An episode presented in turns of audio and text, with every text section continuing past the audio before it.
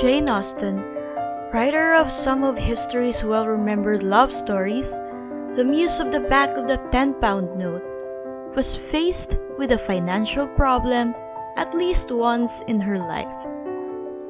Her family's condition, not poor but not well off either, would better enjoy financial security if she marries.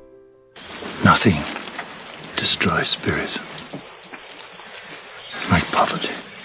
Her father George says, at least in the movie Becoming Jane. Back in those days when marrying for money is a fact of life more universal than marrying for love, or when publishing and selling books as a lady was twice as hard, Jane, who'd rather than getting married, longs to make a living out of her passion, writing, finds life a little more challenging. There was a time when she almost submitted to the pressure by accepting the marriage proposal of family friend Harris Bigwiller. But the Jane, who just loves writing more than a married life, rushed down the stairs the next morning and declared that she had made a mistake, calling off the marriage.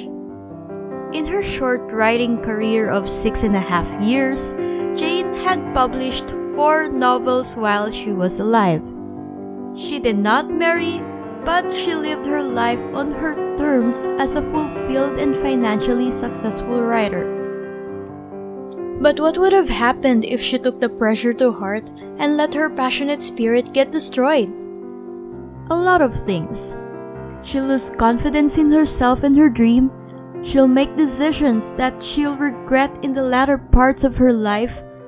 And, not to mention, we'll never get to enjoy Pride and Prejudice, or even that nineties Alicia Silverstone classic called Clueless, which was based on Emma, by the way.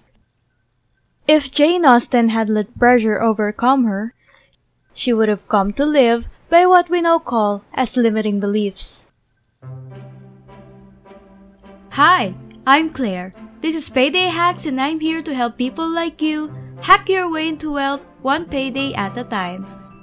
This will be the first of the three-part series of bad money attitudes, money beliefs that will make you poor forever. That we'll be talking about. Part two will come out after this, so make sure that you listen to all three of these episodes and find out which limiting money belief keeps you stuck, and let's find out ways to overcome them. Because you may be at the risk of being poor for the rest of your life if you keep on believing them. A little warning, there may be some unsolicited pop culture references, mostly from anime. Let's start. Number one, I don't have the money to get started, or I can save ever. This excuse is like those one-liners that actually just end the conversation. This mindset makes you paralyzed and incapable to actually grow. If you think about it, it actually bears the same meaning as I don't want to get rich. Why? Because if you truly want it and you literally don't have the money yet, then you're gonna find a way to keep some, or earn more to get to keep some. Here's where the quote, if there's a will, there's a way, gets in. If you wanna get rich, but if you don't have the money yet, then you're going to be resourceful. You'll find ways to earn more and save more. Having this money belief may also provide a good opportunity for you to review your spending habits. Say yes to the right things and say no to the wrong things. Do you eat out too much? Why not prepare some of your meals at home instead? It's much cheaper. Substitute expensive frappuccinos with instant coffee. This way you'll have more funds to save and make your money grow. Another way for you to be more conscious of your expenses is to quantify your hourly rate versus the things you've been having an impulse to spend on. Is that makeup worth five days of your work? Are those shoes worth fifteen days of your work, meaning one payroll cutoff? Is that V I P concert ticket worth your monthly gross income? Is any of it worth the time and money you've worked hard for? My friend, if you always just think of yourself as someone who doesn't have money, then being poor may just become your destiny until you die.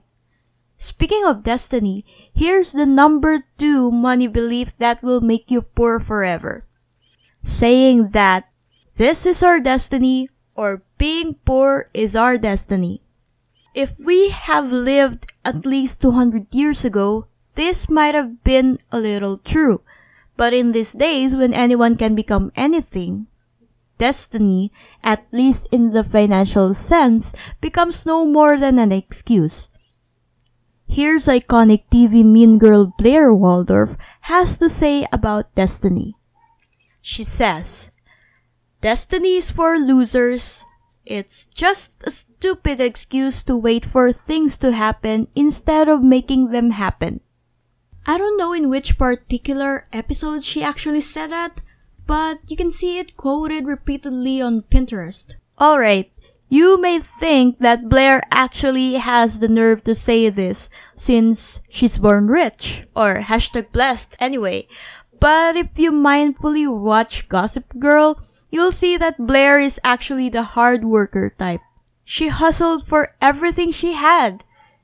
A chunk of her actions may not have been conventionally moral, but it took Blair to plot and scheme to make sure things go her way. She's driven.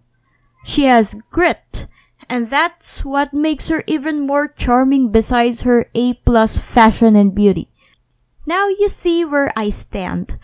Believing in destiny takes out the responsibility to own up to your actions or inactions. It takes out the freedom for you to decide and choose things that are actually better for you, financial or non-financial. The time for waiting around for things is over. It's twenty eighteen. Make things happen. You know that meme, "It's not just a phase, Mom"? Kids say that because their parents or moms think that what they've decided to follow was just on a whim. But there are actually times when we're serious and determined even when they think we're not. But there's one thing that I'd like to be just a phase in my life. Poverty. Are you poor like me? If yes, then don't you want it to be just a phase as well in your life? While most of us don't want to be poor forever either, there's one limiting belief that still keeps holding us down. Number three, saying that I came from a poor family. This is heavily connected to the destiny belief before, but this needs a little bit more attention to itself. A lot of us actually associate our current financial standing to our future financial standing. For example, saying that if you came from a poor family, then you can never be rich. A lot of us are still wired to think this way, even though many have already proven it wrong. And then we tell ourselves that those who got free from poverty were lucky or had much more resources or skills than us. It's an endless loop of excuses, actually. If being poor makes you intimidated in getting started on your journey to become rich, then think about the family where you came from. Don't you think that they deserve better? Make them the reason why you want to get rich instead. Think of all the things you could do if you finally earn more money to give back to your parents. If you finally have the means to send your little brothers and sisters to school. You may also plan for your future family. What you want your future kids to experience. What about your childhood that you don't want them to experience? Or set up a future fund for when they get into their first choice of college. I remember this one friend of mine who is actually upper middle class. But she still can't afford to go to her first choice of law school because the tuition is actually exponentially high as compared to her second choice.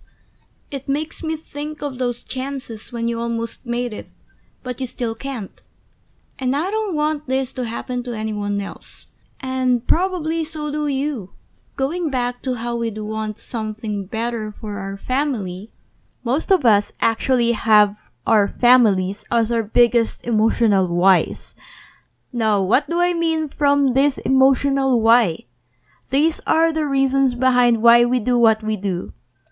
We don't just work for the sake of working or earn for the sake of earning. We do this for ourselves and for the people we want to benefit from it. When we think about them and what we could do for them, getting intimidated by starting to do something different becomes a trivial thing. Taking Alan Cohen's words, your history is not your destiny, treat poverty as a challenge. The biggest challenge you could face, like the last big boss at your quest called life. Stop whining and start asking yourself, what is this challenge telling me to do? Always know that as long as you're constantly working with conscious intention of why you're doing it, with your biggest emotional whys on your mind, then poverty will be just a phase. For our first part of the three-part segment, Bad Money Attitudes, Money Beliefs That Will Make You Poor Forever, we've learned that constantly telling ourselves that we can save money and believing that we'll always be poor because it's our destiny or this is where we came from are all thoughts that put us at risk of actually staying poor for the rest of our lives. Our journey to become rich won't start unless we take it to heart that we can become rich. Hey everyone! Thank you so much for taking the time and joining me here in Payday Hacks! I know everyone's busy making do with their twenty eighteen goals still, but I still do hope that you'd listen along and let me help you hack your way into wealth. If you like my podcast, please share Payday Hacks to people you want to get rich with you. Most likely your family, your friends, your colleagues, and people dear to you. And also, please leave a review of the show whenever you listen to my podcast. Got any thoughts on what other bad money beliefs can make you poor forever? Leave them on the comments below or find out on episode three. Thanks again and see you next Payday Hacks episode!